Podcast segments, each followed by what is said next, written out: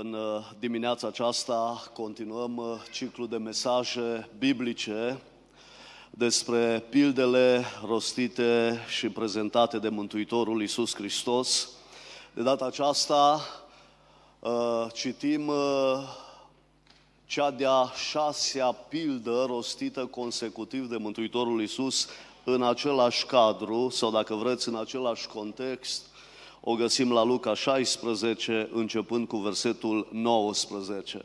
Aduc aminte, Mântuitorul prezentase pilda cu oaia pierdută, cu bănuțul pierdut, cu fiul cel mic pierdut, cu fiul cel mare pierdut, apoi rostise pilda cu ispravnicul necredincios, uh, a făcut Domnul uh, uh, o deviere scurtă și a adus o mustrare fariseilor care erau și ei prezenți în cadrul acelei întâlniri și apoi a rostit pilda din această zi care o vom citi de la versetul 19 din Luca 16 și vă invit să vă ridicați ca să dăm ascultare cuvântului lui Dumnezeu. 1011, pagina Sfânta Scriptură, Luca 16, începând cu versetul 19. Pilda bogatului nemilostiv. Era un om bogat care se îmbrăca în porfiră și în insubțire și în fiecare zi ducea o viață plină de veselie și strălucire și mă opresc puțin aici și deschid o paranteză. Dragul meu, ți-ai dat seama că într-o zi și viața ta, precum și viața mea, va fi istorie? Și într-o zi despre noi se va vorbi la timpul trecut. Și se va spune, era un Iosif, era un Modest, era un Aurel, era un Alin, era un Darius, era o Maria, era o Mimi, era o Ileana, era întrebarea se pune în această dimineață. Ce se va spune despre mine și despre tine când vom fi un trecut, o istorie? Se va spune doar cum am dus-o din punct de vedere material? Doar în ce fel de haine ne-am îmbrăcat, doar de câte ore am zâmbit în fiecare zi, doar atât se va spune. Ascultați cum continuă descrierea acestei pilde. La ușa acestui om, la ușa lui zăcea un sărac numit Lazar, plin de bube și dorea mult să se sature cu fărâmiturile care cădeau de la masa bogatului, până și câinii veneau și lingeau bubele, un contrast izbitor între ăștia doi. Cel de-al doilea, săracul, zice că cei mai buni prieteni al lui erau maidanezii de pe stradă. În momentele de durere și de suferință, ăștia veneau și alinau durerea, că nu exista nimeni altcineva să fie alături de el. Cu vremea, săracul acesta a murit și a fost dus de îngeri în sânul lui Avram. A murit și bogatul și l-au îngropat. Pe când era el în locuința morților, în chinuri, și-a ridicat ochii în sus și a văzut de departe pe Avram și pe Lazar în sânul lui și a strigat. Și vă rog să mă iertați că voi ridica puțin tonul, dar sunt în ideea pildei. Zice, și a strigat, Părinte Avrame, fie smilă de mine și trimite pe Lazar să-și moaie vârful degetului în apă și să-mi răcorească limba, căci, auziți, grozav sunt chinuit unde? În văpaia aceasta. Fiule, i-a răspuns Avram, adu-ți aminte că în viața ta tu ți-ai luat lucrurile bune și Lazar și-a luat pe cele rele. Acum aici el este mângăiat, iar tu ești chinuit. Pe lângă toate acestea, între noi și între voi este o prăpastie mare, așa că cei ce ar vrea să treacă de aici la voi sau de acolo la noi să nu poată. Și mă mai opresc puțin. Un om al lui Dumnezeu de la noi din România spunea că prăpastia asta dintre oameni și Dumnezeu începe din viața aceasta. De acum, de aici. Spunea el, cu cât un om îi întoarce spatele mai mult Creatorului și îl ignoră pe Dumnezeu și îl nesocotește, prăpastia asta între om și Dumnezeu devine din ce în ce mai mare. Până când într-o zi, spunea dânsul, această prăpastie va deveni definitivă. Și nimeni și nimic nu va mai putea scoate pe acel cineva dintr-un asemenea loc. Pilda continuă, bogatul a zis, rogu-te dar, părinte Avrame, să trimis pe Lazar în casa tatălui meu, căci am cinci frați, și să le adeverească aceste lucruri, ca să nu vină și ei în acest loc de chin. Avram a răspuns, au pe Moise și pe proroci să asculte de ei. Nu, părinte Avrame, a zis el, ci dacă se va duce la ei cineva din morți, se vor, se vor pocăi. Aș vrea să-mi îngădui să fac o subliniere importantă aici.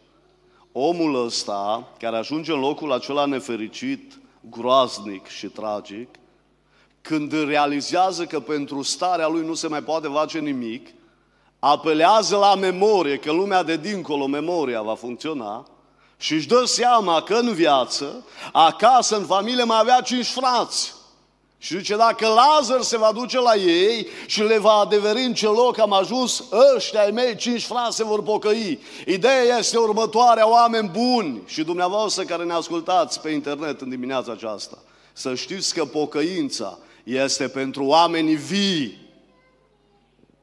Numai oamenii care trăiesc, care sunt în viață, se pot întoarce la Dumnezeu, se pot pocăi. Și acum urmează concluzia pildei. Și Avram i-a răspuns, dacă nu ascultă pe Moise și pe proroci, nu vor crede nici chiar dacă ar învia cineva din morți, că ideea și concluzia pildei de astăzi este următoarea. Nu o minune, omule bun, trebuie să te conducă la Dumnezeu și să te determine să te împaci cu El. Ci cartea aceasta lui Dumnezeu, Sfânta Scriptură, cuvântul Lui, trebuie să ne apropie de Domnul. Aș vrea să mă rog înainte de a predica. Tatăl nostru din ceruri, îți mulțumesc pentru ziua aceasta de sărbătoare și de bucurie pentru biserica din loc. Îți mulțumesc, Doamne, că te simt prezent aici în adunare.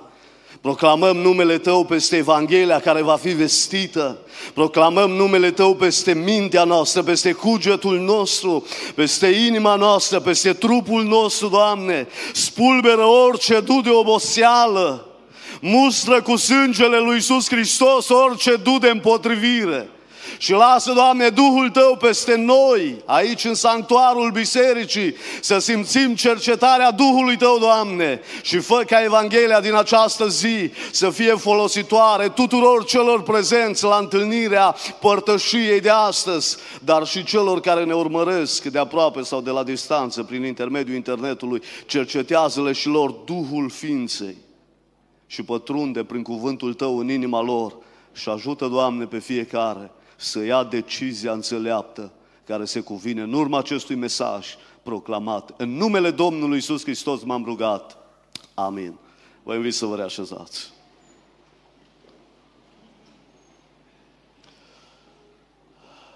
Dragii mei, n-am să vă promit că predica o să fie scurtă, dar am să mă silesc să proclam adevărul lui Dumnezeu. Era anul 2020, pandemia era pe val și ne aducem aminte, circulau ambulanțele în țara asta și nu numai. Bieții români erau luați și bărbați și femei, ba chiar tineri cu izoleta. Priveam seara la știri, ne uitam în media și eram îngroziți. Ne aducem aminte de sacea aceea cu morții din Italia, de scenele acelea de groază. Și auzeam în jurul meu în perioada aceea oameni care spuneau, Domnule, ce tragedie! Cine s-ar fi așteptat la așa ceva? Și da, pandemia pentru foarte mulți dintre oameni a fost o tragedie. A trecut oarecum pandemia și spun oarecum, unii spun că încă nu s-a terminat, deși oficial s-a declarat asta. Vedem ce va urma în perioada următoare, dar nu vom intra în detalii astăzi, că nu e subiectul predicii noastre. A trecut oarecum pandemia și a început războiul din Ucraina. Și trecuse doar câteva săptămâni Și auzeam oameni după ce am privit și scenele acelea teribile din Ucraina, spunând, Domnule, ce tragedie, cine a mai crezut într-un asemenea război aproape de granițele țării noastre, cu atâția morți și cu atâtea situații tragice. Și da, războiul din Ucraina pentru mulți este o tragedie.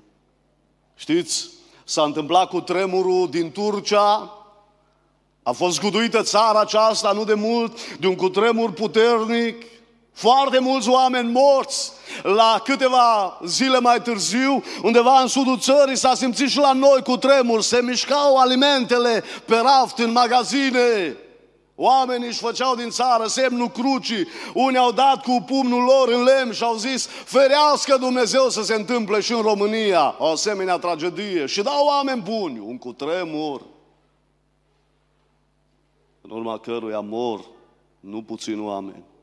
Este o tragedie. Dar ascultați-mă, știați că există o tragedie mai mare decât pandemia? Știați că există o tragedie mai mare decât un război? Știați că există o tragedie mai mare decât un cutremur? Și despre tragedia aceasta care le întrece pe toate la un loc, am să predic în această dimineață într-un mesaj intitulat Tragedia de a muri nemântuit. Am citit despre un om popular a fost celebru cât a trăit în această viață, însă după viața aceasta a ajuns marele anonim și aici fac o subliniere importantă. Să știți că oamenii lui Dumnezeu sunt oameni cu nume și în viața asta și în viața cealaltă. În schimb, cei care își trăiesc viața fără Dumnezeu, chiar dacă au un nume și renume în viața asta, vor sfârși ca mari anonimi. N-ați băgat de seamă în pilda de astăzi că i-a amintit doar numele oamenilor lui Dumnezeu. I-a amintit numele lui Lazar, care a fost un sfânt al lui Dumnezeu. I-a amintit numele lui Moise, care a fost un om al lui Dumnezeu. I-a amintit numele marelui om al credinței, Avram. Oamenii lui Dumnezeu sunt oameni cu nume și în viața asta și în viața viitoare. În schimb, ceilalți care își trăiesc viața fără Dumnezeu vor sfârși ca mari anonimi. Dar dincolo de aspectul acesta să știți că nu asta e partea tragică, că bărbatul din textul de astăzi, din pilda noastră, a sfârșit ca un mare anonim. Ci marea tragedie e că atunci când și-a pus mâinile pe piept pentru ultima dată și inima lui a făcut ultimul clic, a plecat din această viață cu sufletul nemântuit. De ce e o tragedie să moară cineva nemântuit? V-ați gândit la întrebarea aceasta? Eu am să predic, o să vedeți simplu și practic astăzi. Evanghelia trebuie să ne atingă sufletul și avem nevoie de lucruri reale. Știți de ce e o tragedie să moară un om nemântuit? În primul rând, din cauza lucrurilor ce nu le mai poate schimba după moarte. Noi oameni, în special noi români, avem un obicei așa ă, tare interesant, ca să nu mă exprim altfel, așa la figurativ ne culcăm pe ureche și zicem, Domnule, unde s-or duce cei mai mulți la capătul istoriei omenirii, ne-om duce și noi. Ba, chiar am auzit pe unii spunând, dacă cei mai mulți s-or duce la cazanul acela cu smoală, ne-om duce și noi și ne-om obișnuit și cu smoala și cu cazanul și cu locul acela nefericit și tragic. Numai că oamenii odată odată ajungând acolo, se trezesc la realitate și zic, mă, n-am putea schimba condiția asta stării în care am ajuns. N-am putea face ceva să ieșim din locul acesta și se trezesc în fața unei realități dure, aflând că nu li se mai împlinește nicio dorință și că nu mai pot schimba condiția în care au ajuns. Știți, marele nostru anonim se uită în sus. Probabil că o viață s-a uitat de sus în jos. De data asta, din locul în care a ajuns și din starea în care se afla, se uită în sus, spre părintele Avram și zice, părinte Avrame, trimite pe Lazar să-și moaie vârful degetului în apă și să vină să-mi răcorească limba, că își grozav sunt chinuit în starea aceasta. Și Avram îi zice, lăsați-mă să vă traduc pe limba noastră. Prietene, îmi pare rău, dar e prea târziu să se mai poată face ceva pentru tine. Nu se mai poate schimba condiția în care ai ajuns și în care te afli. Știți, sunt oameni care cred că după ce ei vor muri, dacă se mai roagă cineva pentru ei, se mai rezolvă soarta veșnică a lor. Fals. Sunt oameni care cred, Domnule, odată ce am plecat din viața asta, dacă alții dau parastase, aprind lumânări, plătesc un pastor, plătesc un preot, se va rezolva cumva destinul veșnic al nostru și oamenii se înșală amarnic. Hai să vă dau un exemplu plastic să pricepem această realitate, că nu se mai poate face nimic pentru destinul omului după ce omul pleacă din această viață. Câți dintre dumneavoastră la un moment dat ați fost internați într-un spital? Puteți să faceți un semn? O, destul de mulți. Am trecut și eu pe acolo prin situația asta nefericită. Eram adolescent, am fost internat în spital și operat de apendicită. Am stat, nu mai știu, două, trei zile în spital. De ce v-am întrebat lucrul ăsta? Pentru că eu am observat următorul amănunt. Un om cât este în viață și trăiește, indiferent de stadiul bolii în care se află, omul face tot ce ține de el pentru propria sănătate. Dar acum să vă întreb puțin altfel. Vi s-a întâmplat să vă moară cineva în familie și iertați-mă că sunt puțin nostalgic, să vă moară tata, poate mama, soră, frate, copil și așa mai departe. Și să vă gândiți în secunda 2, după ce persoana respectivă a decedat și a fost pusă între patru scânduri în sicriu, în secunda 2 să vă vină următoarea idee. Mă, ce ar fi să luăm noi decedatul din sicriu și să-l ducem la spital? Să vedem, nu se mai poate prescrie o rețetă, mai cumpărăm niște medicamente din farmacie, ceva alifi, vedem, mi se oferă un tratament, se poate face ceva pentru cel care este de pratul scânduri. Niciunui om sănătos la cap nu-i vine o asemenea idee, nu-i trece prin minte un asemenea gând. De ce? Fiindcă noi oamenii știm că pentru un om care moare fizic nu se mai poate face nimic. Singurul care poate învia morții este Domnul Isus Hristos și o va face într-o bună zi, slăvit să fie numele Lui. Păi și atunci, dragi ascultători, frații mei, surorile mele, de ce atâția oameni se îmbată cu apă rece, crezând că pentru sufletul lor, după ce pleacă din această viață, se mai poate face ceva, dacă pentru trupul care moare, nimeni nu mai poate face nimic. Vedeți, îmbunătățiri, schimbări, ale condiției în care ne aflăm se pot face în viața aceasta cât noi trăim, nu după ce plecăm din această viață. Se uită românul la cauciugurile de la mașină, mă, că amuzate, trebuie să le schimb, să n-am probleme în trafic. Poate n-ai bani să spui unele noi, dar zici le schimb, te adaptezi la condițiile care sunt legislative. Te pui seara la culcare și pe la ora două și jumătate, la ora trei, simți așa în partea dreaptă o durere de măsea. Te trezești buimac din somn, te ridici și imediat te duci la sertarul ăla cu medicamente, e un nurofen, un algocalmin, ă, zici nevastă, nu știu, cred că ceva probleme cu măseaua, cu unul din dinți. Și până spre dimineață reziști cumva, dimineața parcă te ia și mai tare durerea asta. Și zici că, o mă, trebuie să fac ceva, că există posibilitatea asta. Sunt în viață, trăiesc. Și omul caută un cabinet stomatologic. Se duce la doctor să-și rezolve problema aceasta. Am cunoscut pe cineva tânăr, 20 și ceva de ani, avea vreo 140 de kilograme. Știți ce a făcut băiatul ăsta? În fiecare dimineață la ora 5 și un pic se trezea, alerga vreo oră, așa cum putea, la kilogramele ce le avea, mânca numai la ore fixe, după amiază, după ora 5-6, nu mai punea nimic în gură și a ajuns să săbească până pe la 80 și ceva de kilograme. Vedeți, dacă din punct de vedere fizic, dacă din punct de vedere material se pot produce anumite schimbări cât omul trăiește, pe la fel e oameni buni și din punct de vedere spiritual, cât omul este în viață. Trebuie să se gândească la propriul suflet, la veșnicie și să ia decizia care trebuie. Câți dintre voi ați auzit de Arhimede?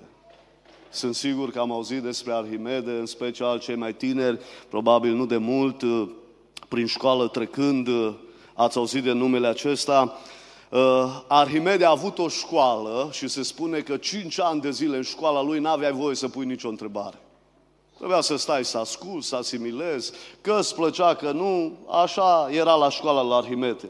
Unul care a trecut prin școala lui Arhimede, după 5 ani de studii, a îndrăznit să se apropie de profesorul lui și să-l întrebe, Domnule Arhimede, Dumneavoastră ne-ați învățat mereu că întâi de toate trebuie să fim oameni. Apoi trebuie să avem valori, să trăim viața asta într-un mod demn, să avem anumite principii. Dar eu vă întreb ceva, a zis fostul lui elev, zice. Dacă nu există nimic după această viață și se sfârșește totul într-un cimitir la mormânt, mai are rost să trăim așa după cum ne-ați învățat? Și Arhimede îl privește în ochi și zice, prietene, dacă e cum zici tu, să știi că eu n-am pierdut nimic, că v-am învățat cum să trăiți, iar tu n-ai câștigat nimic.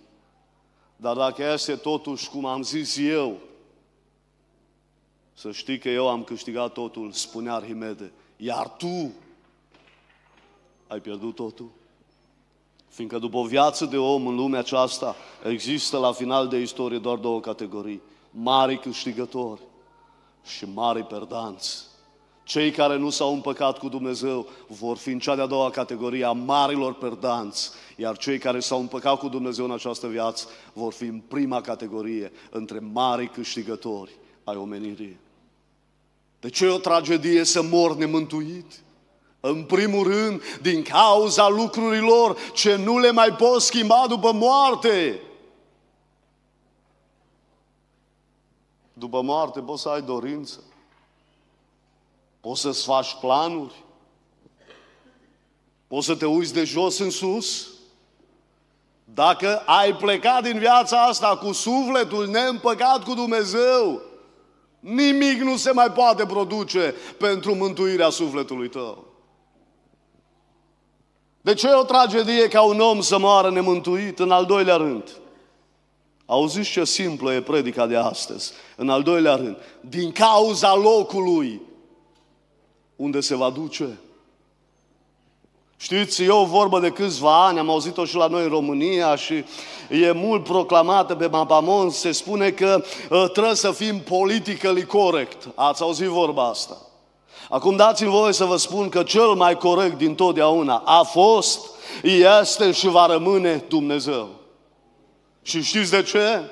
Pentru că Dumnezeu ne-a spus dinainte cum este locul în care vor merge oamenii nemântuiți. Și ne-a spus dinainte ce trebuie să facem pentru propriul nostru suflet ca să fie asigurat în Hristos Iisus la plecarea din această viață. Așa că Dumnezeul nostru este dreptatea întruchipată, Dumnezeul nostru este corectitudinea întruchipată. Dumnezeu nu ne-a pus șață pe ochi, n-a lăsat niciun nor negru înaintea noastră să spună Dumnezeu, uite, v-am făcut în lumea asta, trăiți-vă viața cum vreți. Și apoi la final de istorie dăm cu zarul. Și vom vedea ce s-a întâmplat. Nu! Dumnezeu dinainte, cu mulți ani înainte, ne-a spus cum este locul unde se vor duce oamenii nemântuiți și de asemenea ce trebuie să facem, să nu ne ducem într-un asemenea loc. Dumneavoastră știți că locul acesta unde se vor duce oamenii nemântuiți, în locul acesta totul este veșnic. Și știți ce este veșnic mai întâi într-un asemenea loc? Auziți, chinul. Chinul este veșnic. Eu m-am așteptat când am citit textul de astăzi, cuvântul cheie. Știți, într-un text, când noi îl studiem, ne uităm la cuvintele cheie, adică care se repete de mai multe ori în text, sau anumite afirmații care se repete de mai multe ori în text. Eu mă așteptam cuvântul cheie a pasajului să fie unul fermecător, domnule, să-mi placă de numai numai, să fie pe gustul meu, culmea. Cuvântul cheie a pildei de astăzi este cuvântul chin, care se repetă de patru ori în text. Ia auziți, cum spune pilda noastră, versetul 23, pe când era el în locuința morților în în chinuri, aici în limba română avem pluralul, în originalul grecesc este prezentul continuu, adică nu-i vorba de un chin, de o jumătate de noapte că te doare o măsea, nu-i vorba de faptul că cineva e internat la reanimare și simte mai mult sau mai puțin durerea din trup, ci e vorba de prezentul continuu a chinului în care ajunge un asemenea om. Spune versetul următor, 24, grozav zicea el, sunt, cum? Sunt chinuit în văpaia aceasta. Avram mi-aduce aminte ceva și zice, acum să știi aici unde sunt eu și Lazar, Lazar este mângăiat, iar tu ești, ești chinuit. Și că el realizează că pentru el nu se mai poate face nimic și că trebuie să rămână în continuare în starea aceea de chin și aduce aminte de frații lui și zice să meargă Lazar să le adeverească în ce loc am ajuns, să n-ajungă și ei în acest loc de, de chin. Să știți că durerea durerilor nu-i la oncologie în Cluj, nici în spitalul din Viena. Durerea durerilor nu e atunci când te desparți de cineva drag, Durerea durerilor va fi experimentată de oamenii care într-o zi vor ajunge în iad, despărțiți pentru totdeauna de Dumnezeu. Fiodor Dostoevski, în scrierea lui în frații Karamazov, se gândea el la iad și își imagina iadul și spune în scrierea aceasta, zice, iadul este locul spre care Dumnezeu nici măcar nu-și permite să privească. În imaginația lui Dostoevski, așa de teribil, atât de groaznic era locul acesta numit iadul, încât spunea, nu doar că Dumnezeu nu va fi în iad, nici măcar nu se va uita spre un asemenea loc. Auziți ce mai este veșnic în locul acesta, unde se duc oamenii nemântuiți. Știți că și focul este veșnic? Spunea omul din pasajul nostru, grozav sunt chinuit unde? În văpaia aceasta. Am vreau să vă spun că în ultimii câțiva zeci de ani teologii s-au tot chinuit să spună, să studieze, să cerceteze. Unii au zis, domnule, aici e limbaj figurativ, metaforic, în iad n-are cum să fie foc la propriu, alții s-au încăpățânat sau știu eu au spus, domnule, în iad o să fie foc la propriu. Și o să stea la propriu oameni în foc.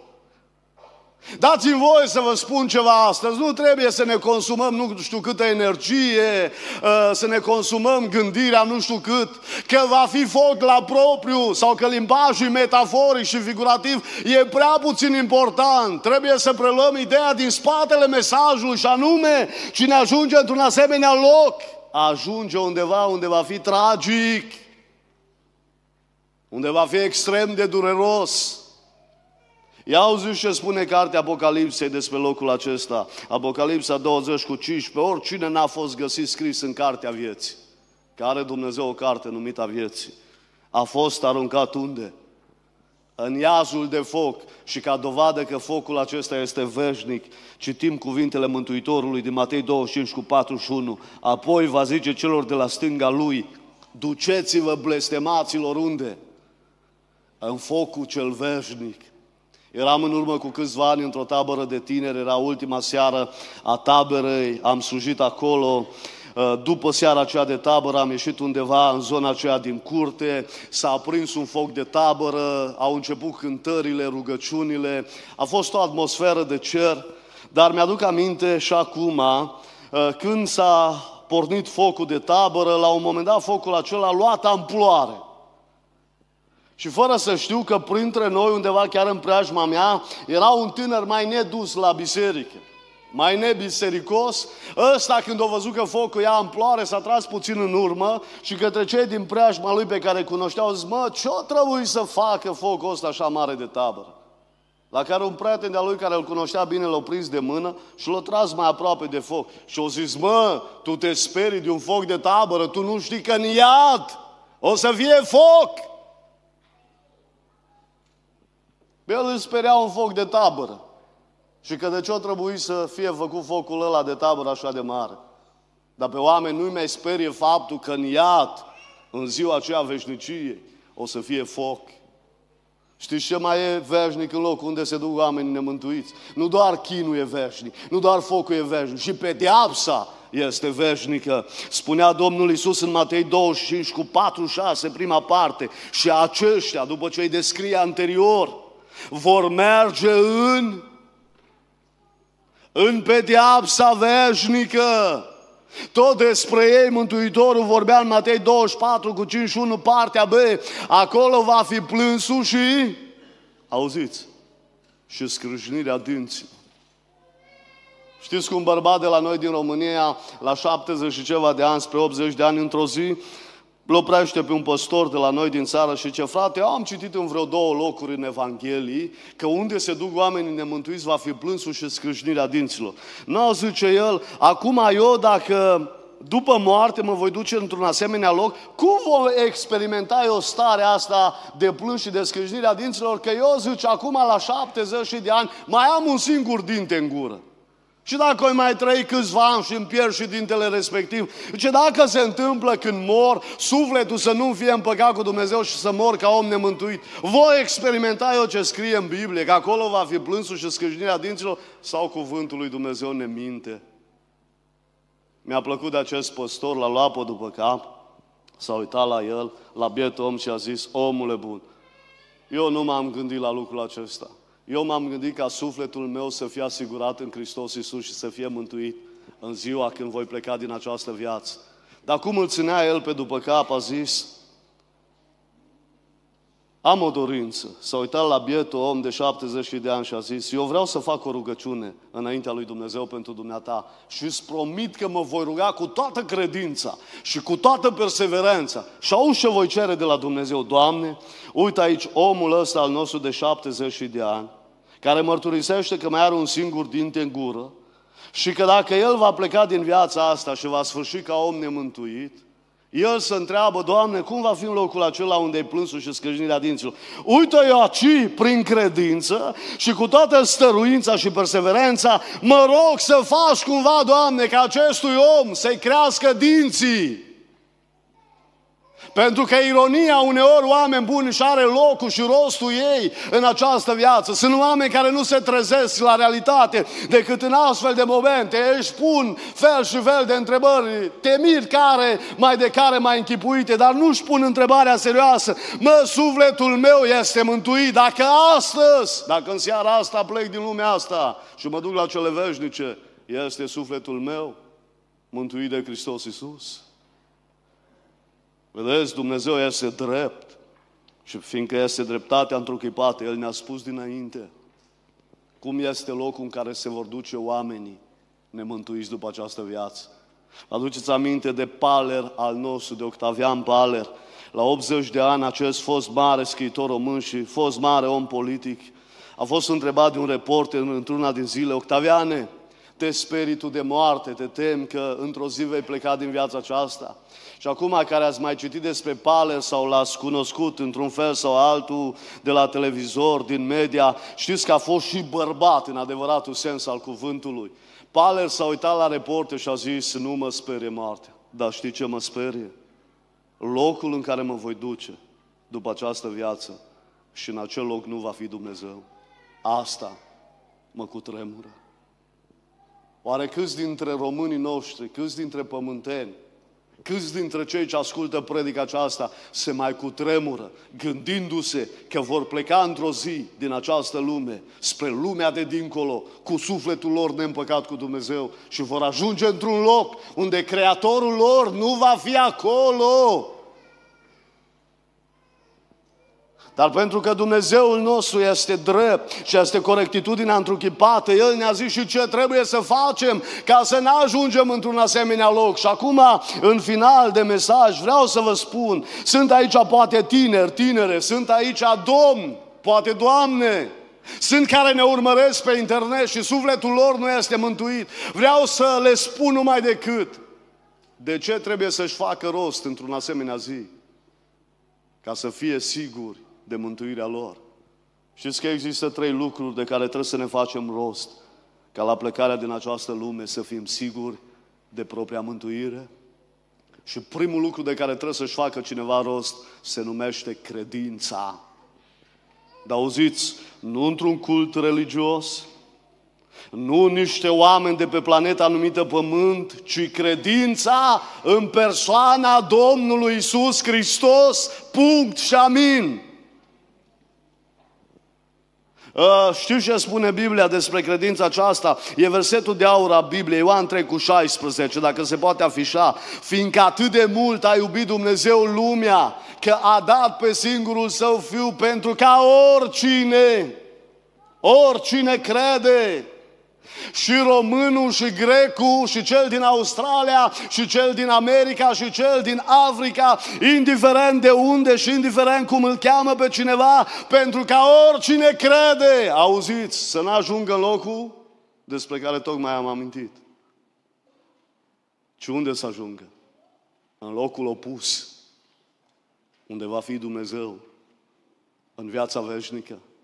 Vă las ca temă de casă, e un verset în Cartea Faptele Apostolilor, unde ni se arată de ce e importantă credința aceasta în Domnul Isus Hristos și ni se spune, prin credința în El se capătă iertarea păcatelor.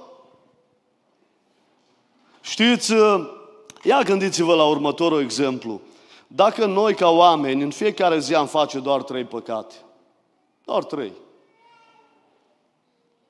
V-ați gândit într-un an de zile cam câte păcate am face noi?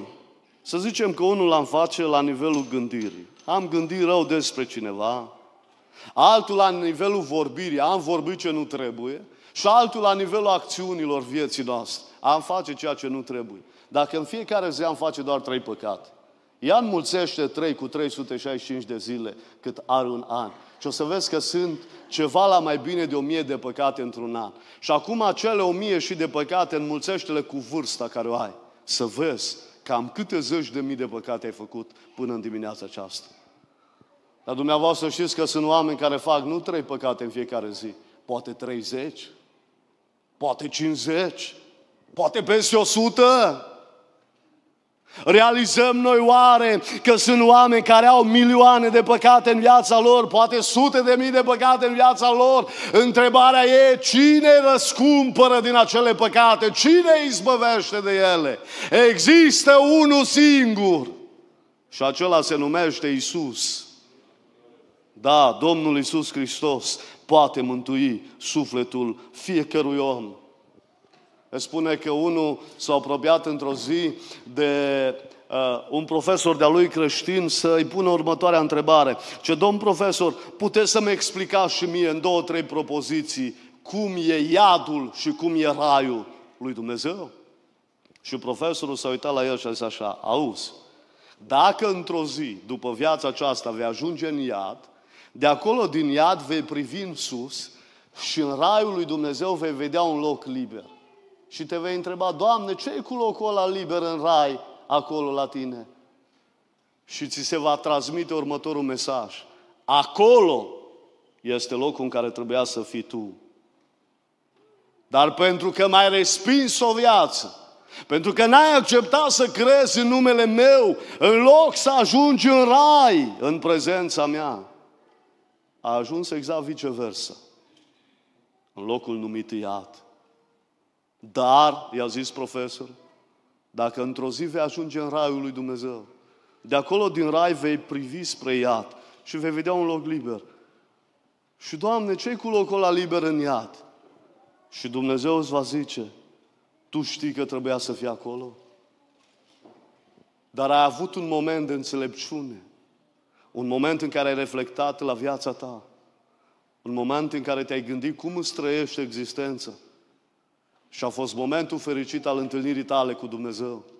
Moment în care l-ai primit pe Domnul Isus Hristos prin credință în inima ta ca mântuitor și ca Domn. Și locul tău s-a schimbat. Destinul tău s-a schimbat. În loc să ajungi în iad,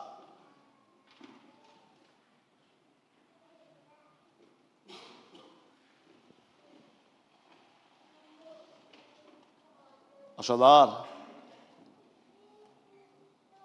Știți care e primul lucru de care trebuie să-și facă un om rost dacă vrea să fie mântuit?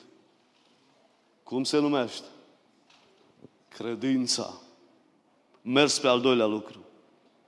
Dacă cineva vrea să fie mântuit după ce pleacă din această viață, știți cum se numește cel de-al doilea lucru de care cineva trebuie să-și facă rost? Se numește pocăință. Știți ce am observat în cursul anilor acestora de slujire? Sunt oameni care vin la adunările noastre și spun, mă, am intrat la pocăiți în biserică. Cum fac pocăiți ăștia? Cum nu fac? Mereu întorc mesajul Evangheliei spre cuvântul ăsta numit pocăință. Mă, nu ne scapă nici cum, nu ne lasă în pace cu acest cuvânt numit pocăință. Păi oameni buni, vă spun ceva, pocăința în cartea asta lui Dumnezeu, în Sfânta Scriptură, e ca un fir roșu. Noi nu putem să nu vorbim despre subiectul acesta atât de important. Și vă mai spun ceva. Deschideți o Biblie, oricare Biblie care e tradusă în limba română. Și dacă în Biblia aceea tradusă în limba română n-apare cuvântul pocăință, eu vă declar ceva în numele Domnului astăzi. Eu am să mă las de pastorație și de slujire din cuvântul Evangheliei. Nu există Biblie în limba română în care să n-apară cuvântul pocăință. Pocăința nu invenția penticostalilor, a fraților noștri baptiști. Domnul Iisus Hristos a zis că El a venit să cheme la pocăință omul păcătos. Și că nu un om sănătos are nevoie de doctor, ci cel bolnav. Știți cum și-a început Iisus propovăduirea Evangheliei? Matei 4 cu 17, Iisus a început să propovăduiască și să zică, pocăiți-vă, căci împărăția cerurilor este, este aproape. Știți întâmplarea cu acei doi tineri care s-au dus la un om al lui Dumnezeu într-o zi, ăștia erau fericiți de numai numai. Fluierau, domne, tineri, viața înainte, dar ceva îi tulbura pe ei în cuget. Ori tot auzi ei că în Biblie i-a amintit cuvântul pocăință și dacă nu se vor pocăi, într-o zi vor sfârși rău dincolo de această viață. Și s-a dus la omul lui Dumnezeu să-l întrebe, auzi, omul lui Dumnezeu, cu un singur gând am venit la dumneata. Ai putea să ne spui și nouă, uite, suntem tineri, când ar trebui să ne pocăim? Știți ce le-a zis omul lui Dumnezeu? S-a uitat la ei, au văzut vesel, fericiți, entuziaști. Domnule, cu tinerețea în față, o zis, ar fi bine să vă pocăiți cu 5 minute înainte de moarte. Ori mai schimba ei câteva păreri și apoi ori plecat, văzându-și de drumul lor. În timp ce mergeau spre casă, fericiți de numai, mă și gândesc, dacă ar fi trăit în 2023, mă, în ce club de noapte ne vom petrece weekendul ăsta? Domnule, știi, în substanțele alea interzise la care poate n-am avut acces până acum, dar suntem tineri, n-am putea să gustăm și noi din ele. Când va fi prima seară în care vom trage o beție pe de adevăratele? Și mergeau ăștia bucuros spre casa lor de numai numai, la un moment dat unul dintre ei se oprește brusc. Se uită la prietenul lui cu care mergea pe drum și o să mă prietene, tu știi ce nu ne-a zis omul lui Dumnezeu la care noi am fost să-l întrebăm când să ne pocăim? Păi ce? Păi omul ăsta lui Dumnezeu ne-a zis să ne pocăim cu 5 minute înainte de moarte. Dar nu ne-a zis când murim. Păi și ce de făcut? Păi ce să fie de făcut? Să ne întoarcem în drum și să dăm fuga la omul lui Dumnezeu, să-l întrebăm, poate să ne spună și când vom muri? Și s-a dus la omul lui Dumnezeu înapoi. Bătut la poartă, strigat, le-a ieșit în întâmpinare. De data asta ăștia doi erau crispați, panicați. Mă, prieten, ce cu voi? Că ați fost vesel când ați venit la mine, erați entuziast. Păi știi, dumneata ne-ai zis să ne pocăim cu 5 minute înainte de moarte. Nouă tare ne-a plăcut asta. Păi nu avem noi tinerețea în față, nu avem orizontul tot înaintea noastră, noi ne-am și gândit, acum ne distrăm, ne trăim clipa, vorba aia de la televiziune din urmă cu câțiva ani, gândește pozitiv, simte-te bine, numai o tinerețe ai, acum trebuie să străiești viața. Dar zice, uite, în timp ce mergeam spre casă, fericiți noi, prietenul ăsta al meu s-a oprit brusc în stradă și s-a uitat la mine și mi-a zis, mă, tu știi că omul lui Dumnezeu, adică dumneata, nu ne-ai spus când vom muri? Noi de ani ne-am întors înapoi. Poți să ne spui și când vom muri? Știți ce le-a zis omul lui Dumnezeu? Prieten, s-ar prea putea ca ultimele 5 minute din viața voastră să fi început deja. Când e vorba de pocăință, indiferent cum te cheamă, din ce confesiune religioasă faci parte, indiferent pe ce stradă locuiești, indiferent din ce județ, din ce localitate, indiferent de vârstă, când e vorba de pocăință, nu există timp de amânare. Pocăința cunoaște o singură zi, care se numește astăzi. Oricine vrea să sfârșească bine după această viață, trebuie să-și facă rost de credință. Credința în persoana Domnului Isus Hristos. Trebuie să-și facă rost de pocăință și mai e ceva. Știți că trebuie să-și facă rost și de botez? Botezul în apă este o alegere conștientă și voluntară la o vârstă majoră când omul, tânărul, tânăra, bărbatul, femeia trebuie să decidă de bunăvoie să facă pasul acesta. Domnul Iisus Hristos spunea în Marcu 16 cu 16, cine va crede și se va boteza, va fi...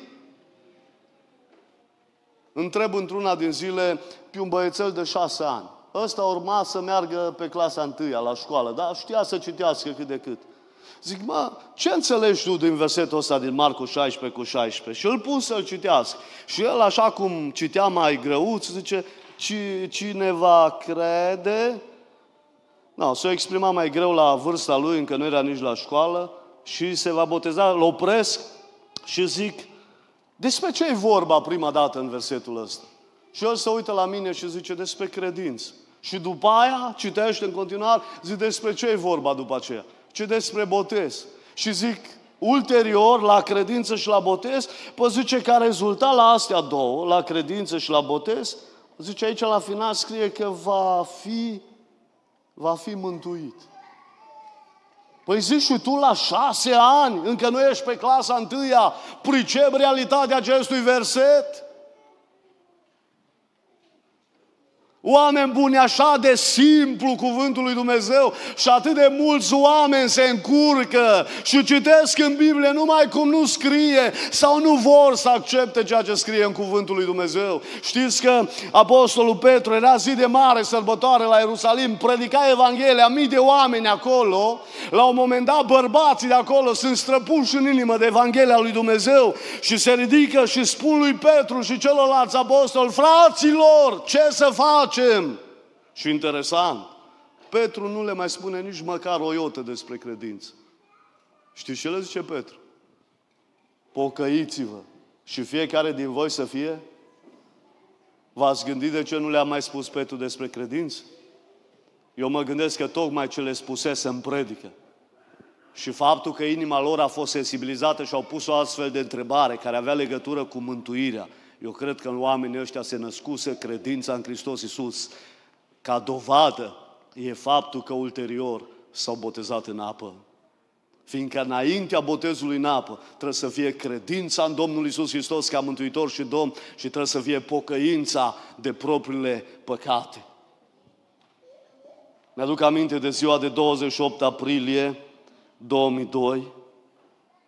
Aveam 17 ani și ceva și țin minte că de bună voie am intrat în apa botezului. Nu m-a silit că mi-o maică mea, nu m-am uitat la colegii uh, de școală, la cei mai buni prieteni, mă, ăștia se botează, nu se botează, uh, ce or face, mai amână, se mai gândesc. Cu un an de zile, aproximativ înainte, ba chiar un an și ceva, am uh, fost botezat cu Duhul Sfânt al lui Dumnezeu la o seară de rugăciune și am știut că nu trebuie să mai amân pasul acesta al botezului în apă și abia am apucat și mi-am dorit ca în 2002, pe 28 aprilie, să intru în apa botezului și să mărturisesc că Iisus Hristos este Domnul. Am mai eu te întreb astăzi, la final de mesaj, făcându-ți o Merge? Mulțumesc.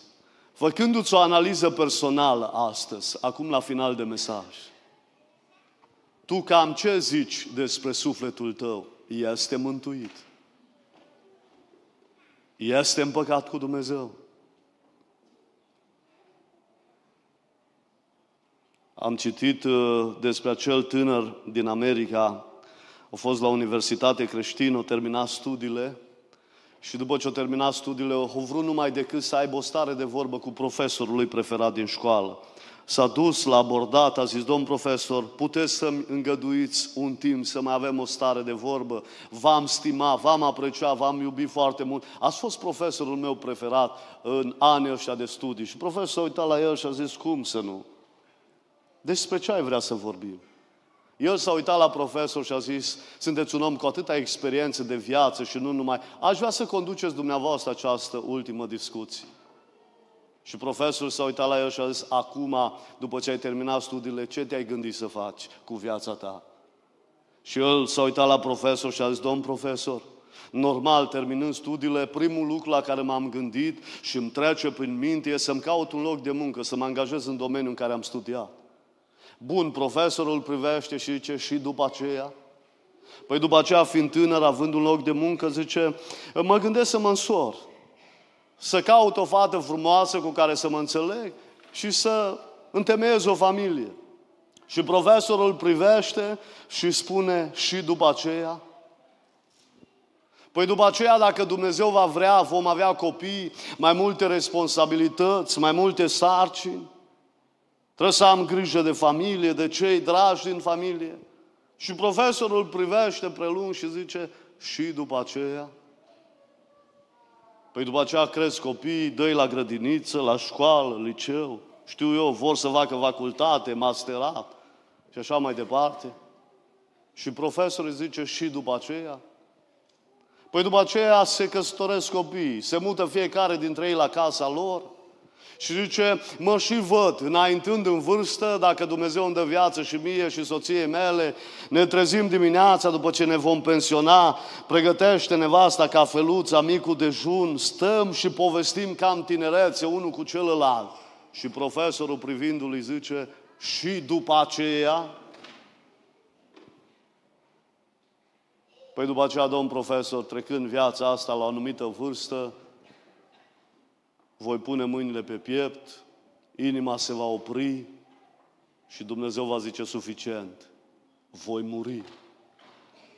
La care profesorul privindu-l prelung îi zice, și după aceea, wow, domn profesor, mai există un și după aceea? După ce noi plecăm din această lume? Știți ce a spus profesorul lui preferat din școală? Dragul meu, dacă n-ar exista acest ultim și după aceea, toate celelalte dinainte nu și-ar avea niciun rost, nici copilăria, nici adolescența, nici liceul, nici facultatea, nici masteratul, nici doctoratul, nici căsătoria, nici pruncii care vin în familie, nici meseria care o ai, nici bătrânețea, nici pensia, absolut nimic. Dacă n-ar exista ultimul și după aceea. Și l-a privit în ochi și a zis, și după aceea, tu te-ai gândit unde îți vei petrece veșnicia? Unde te vei duce după această viață? Că dacă ceva are vreun rost, acel ceva se cheamă unde vom petrece noi veșnicia? Cu Dumnezeu sau de partea cealaltă? Unde va fi un altul care începe tot cu litera D, dar va fi atât de groaznic și de nefericită stare aceea, de partea cealaltă, unde va fi diavolul cu îngerii lui și unde vor fi cei care nu au crezut în Domnul Isus Hristos și n-au vrut să se pocăiască de păcatele lor și să încheie un legământ cu El în apa botezului. Eu vă chem să vă faceți o cercetare personală, să ne analizăm fiecare dintre noi viața și să ne întrebăm dacă în secunda următoare vom pleca din lumea asta, unde se va duce sufletul nostru. Haideți să stăm ridicați. Plecăm capetele. Aș vrea să stăm într-un du de cercetare fiecare dintre noi. Să ne analizăm fiecare dintre noi viața. Vom sta la masa Domnului. Vom avea ocazia să ne împărtășim cu trupul și sângele Domnului Isus Hristos. Aduți aminte, dragul meu, draga mea, că pe crucea din Golgota, între doi tâlhari, între doi făcători de rele, cu mulți ani în urmă stătea Fiul lui Dumnezeu, cel fără de păcat, cel neprihănit, dreptatea întruchipată, corectitudinea întruchipată, era atârnată pe o cruce între doi tâlhari. Acesta era Fiul lui Dumnezeu, Iisus Hristos, Domnul. El este aici prezent în adunare în această dimineață. El poate să curățească cugetul tău murdar. El poate să-ți curățească inima de păcat astăzi. El te poate elibera de orice viciu numele Lui. Să fie eliberată și eliberat. El este aici ca să-ți vindece rănile interioare. El este aici ca să te conștientizeze că viața trece. Vorba cuiva și aceasta trece și trece și existența ta și existența mea și într-o zi vom sta în fața Creatorului și va trebui să dăm socoteală de fiecare zi a vieții noastre. În dimineața aceasta te întreabă Domnul, cum e cugetul tău înaintea Lui? Cum e inima ta înaintea Lui? Cum e sufletul tău înaintea Lui? Simți că sufletul tău este mântuit și iertat? Dacă nu te chem în rugăciunea care o vom face cu toții, să te proșterni înaintea Lui. Dacă trebuie să înlăcrimezi să faci lucrul acesta și să vii cu căință, cu proșternere și să spui, Doamne, îți mulțumesc că încă o dată mi-ai ieșit înainte prin mesajul Evangheliei. Doamne, îți mulțumesc că iubesc sufletul meu. Doamne, îți mulțumesc că nu vrei pierzarea mea veșnică. Doamne, îți mulțumesc că nu vrei să mă duc în iad ci din potrivă vrei să-mi petrec eternitatea împreună cu tine în raiul tău, alături de sfinții tăi, de îngerii tăi, Doamne. O, te chem să te rogi în această dimineață, că apoi ne vom apropia de actul cinei Domnului. Fă-ți o cercetare personală, tinere, tânără, bărbatule, doamnă, frate, soră, indiferent cum te cheamă și de unde ești. Fă-ți o cercetare personală în această dimineață. Și spune, Doamne, te rog să mă ierți și pe mine. Te rog să mântuiesc sufletul.